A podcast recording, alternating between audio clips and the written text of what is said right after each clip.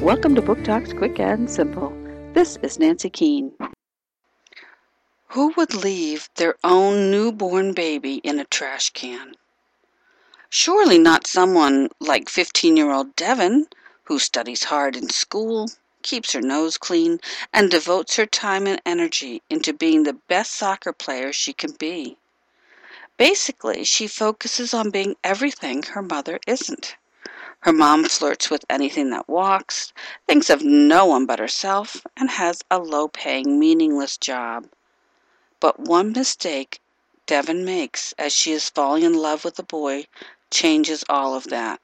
She broke her own rules, and now she finds herself being charged with attempted murder, and she can't even remember how it all came to be. Is she really the girl in the papers that everyone is talking about? After by Amy Efaw. Viking, 2009. Book Talk by the Pennsylvania Young Readers' Choice Award Committee.